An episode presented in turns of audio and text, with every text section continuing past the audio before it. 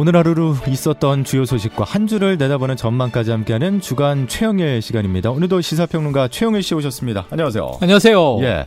자, 기분 좋은 소식으로 네. 예, 한번 시작을 해보면 참 좋을 것 같은데 우리나라 서원이 유네스코에 등재가 됐습니다. 맞습니다. 서원이 뭘까요? 서원. 자, 우리나라 서원은요, 흔히들, 어, 유생들이 공부하는 곳 아니야? 이 학생들을 키워내는 곳 아니야? 그리고 과거, 조선 시대 이제 대학으로 생각하는 분들이 많으세요. 예. 그 기능이 분명히 있어요. 중국의 서원은 교육기관입니다.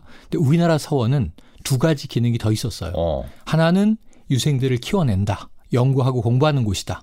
두 번째는 그 지역의 성리학을 정립한 학자를 기리는 곳입니다. 어. 그러니까 이제 일종의 그 어, 제향하는 그러니까 뜻을 기리면서 사당의 역할이 있었던 거죠. 예. 좀 종교적인 기능입니다. 마지막 세 번째는 그 지역의 공론의 장이었어요. 공로회장. 예, 지금으로 치면은 지방 의회 같은 역할을 했습니다. 이야. 그러니까 어찌 보면 지자체의 또 초기적인 모습, 예. 이 지, 지역 교육 기관의 모습, 그리고 또 뭔가 종교적인 그 지역의 이 정말 높은 학자 선비의 뜻을 기리는 역할. 그래서 이제 이 서원이 예. 우리나라에 많을 때는 천여 개가 넘어서 조선 후기에는 철폐되기도 했었습니다. 그런데 이제 소수 서원을 어, 처음으로 시작해서 적어도 전국에 한 20여 개 서원이 아직까지. 굉장히 이 역사적 문화적 가치가 있다는 것을 예. 이번에 그 아제르바이잔의 수도 바쿠에서 43차 유네스코 이 문화유산을 결정하는 위원회에서 예. 확정되게 됐습니다. 그 전에 한번 도전했었는데 실패를 했었는데 이번에 등재된 이유는 뭘까요? 2015년에 첫 도전을 했죠. 이때는 반려됐어요. 예. 그래서 우리 스스로 철회했습니다. 왜냐하면은 유네스코에서도 다 들여다본 거예요. 아니 한국에 조선시대 서원이 저렇게 많은데 왜 이 아홉 개만 등재해야 되는지 설명이 부족하다. 어. 그래서 지금 보시면은 이제 영남권, 호남권, 충청권에 있는 서원 아홉 개가 도루도루 이제 들어가 있는데요. 예. 이 선정 이유는 이 그야말로 이 시대의 정신을 담고 있고 그리고 건축학적 가치도 있다.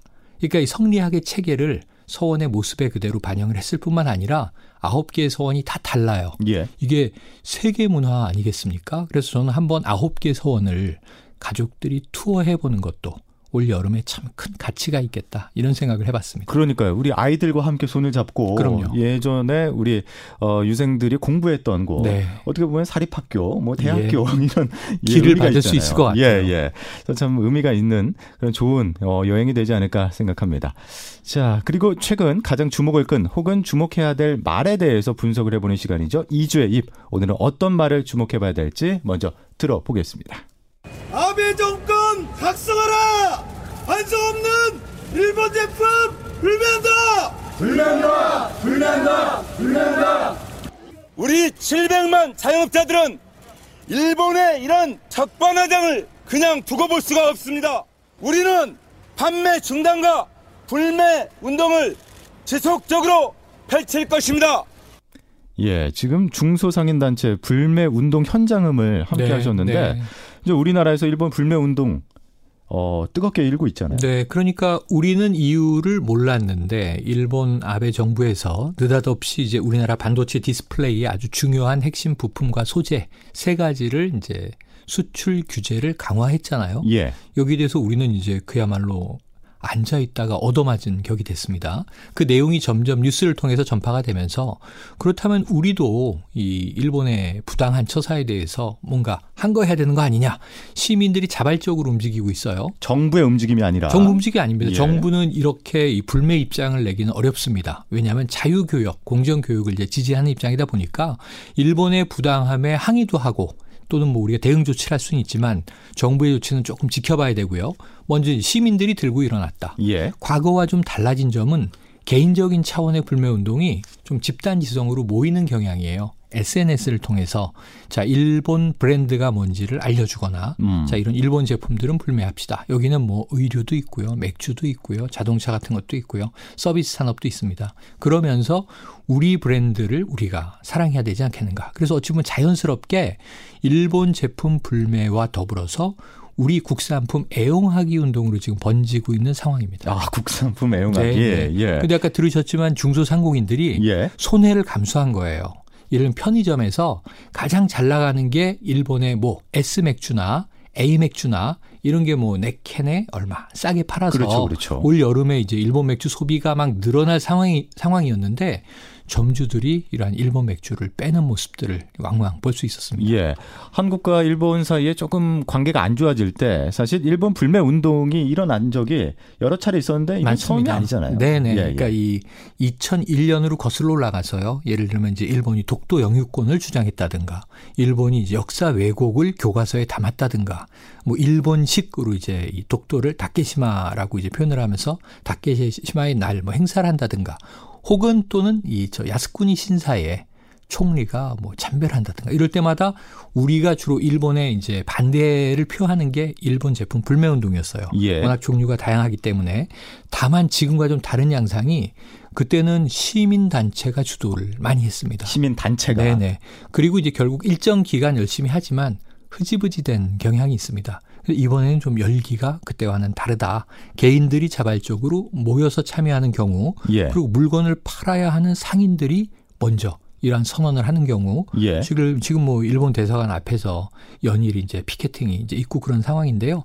어, 많은 분들이 그런 얘기를 하세요. 일본 사람들을 욕하지는 말자. 우리가 차분하게 숫자로 보여주자 이런 대응들을 하고 있어서 예. 조금 이제 결과의 추이가 저는 기대되는 운동이다. 이 전과는 좀 달라진 어, 체감 효과가 있다. 이런 말씀을 드리고 싶네요. 예. 지금 보면은 일본 쪽에서 나오는 말 중에 어, 오늘 아베 총리가 이런 말까지 했는데 대북 제재와 계속 언급을 하고 있어요. 관련시켰어요. 네네. 이걸 어떻게 봐야 될까요? 그러니까 이게 이 일본의 아베 정부가 이게 질문을 했죠. 예. 이게 지금 한국에 대한 수출 품목 규제 강화가 혹시 역사적인 문제 때문에 그런 거냐? 역사적인 문제 때문이 아니다. 한국이라는 나라를 신뢰할 수가 없기 때문이다. 그러니까 왜 신뢰할 수가 없느냐?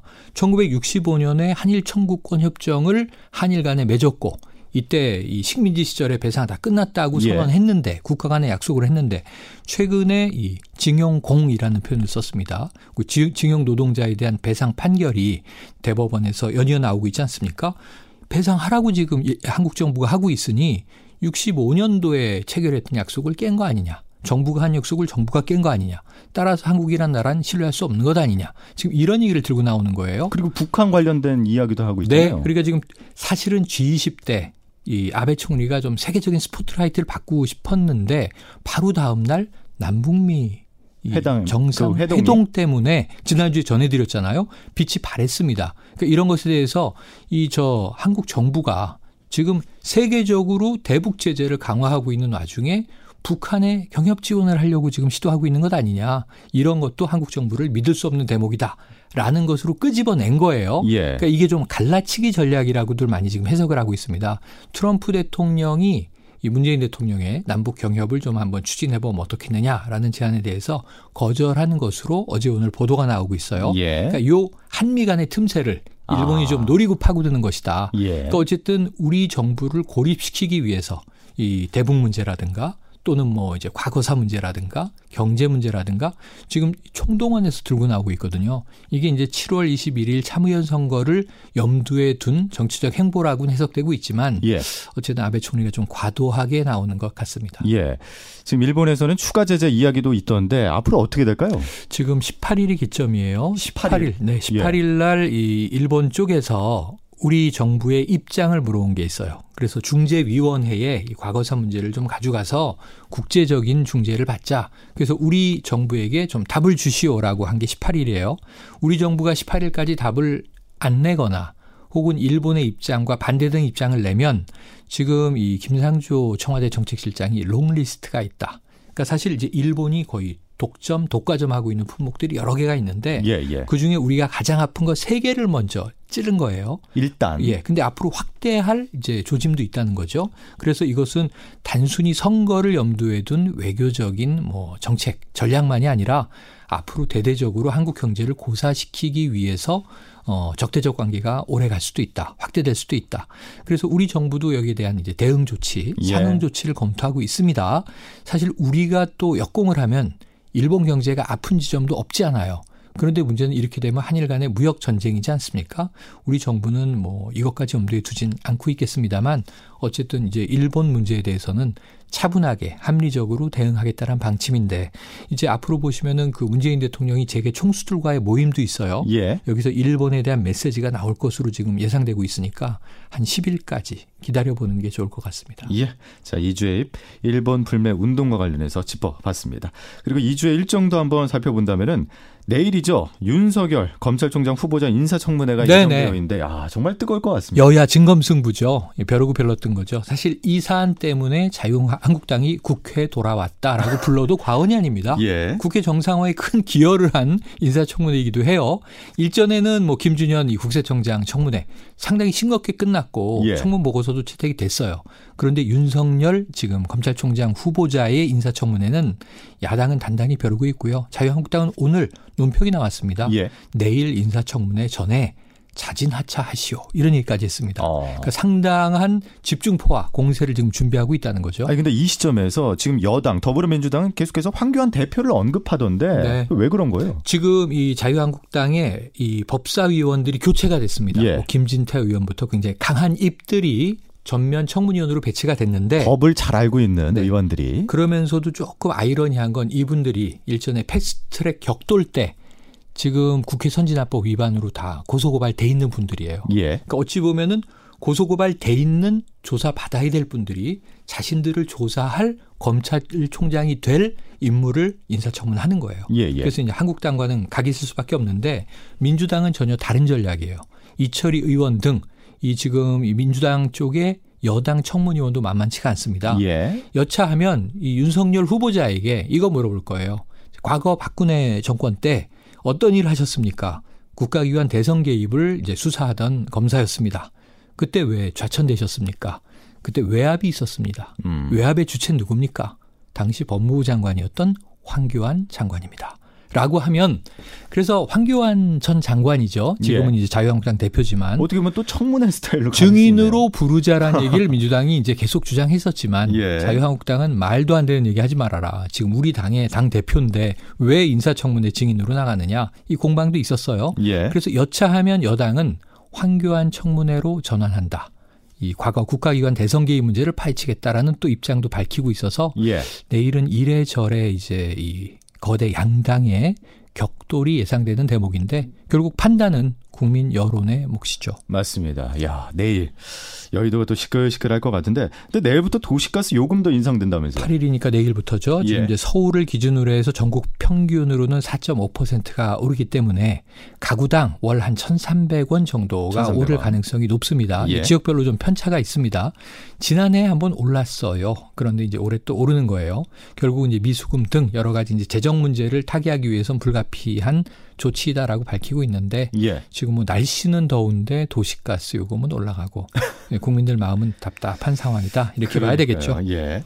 그리고 이번 주에 가장 화제가 될 것 중에 하나가 바로 법원에서 이제 판단이 나올 텐데 가수 유승준 씨가 네. 17년 만에 우리 땅을 다시 밟을 수도 있을지 이거에 관심이 맞습니다. 사실은 유승준 씨가 2015년에 나 좀 고국 땅으로 돌아가게 해주십시오. 지금 이렇게 오랫동안 내가 이 고국 땅을 못 밟게 하고 있는 것은 부당한 처사 아닙니까? 하고 이제 이 어떤 소송을 그렇죠. 냈어요. 예. 근데 이게 1심, 2심에서는 기각이 됐어요. 병무청의 결정은 온당하다. 왜냐하면 유승준 씨 본인에게 잘못이 있다. 군대 갈 것처럼 하고 이 스타로서의 삶을 영위하다가 마지막 순간에 자신의 국적을 미국으로 바꿔버린 바꿨죠. 거죠. 나 미국 시민권자니까 미국인이 될래요. 그래서 우리나라 국적을 포기한 거잖아요.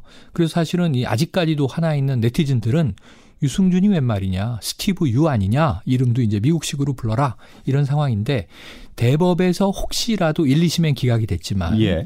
이게 좀 너무나 오랜 기간 부당한 처사다.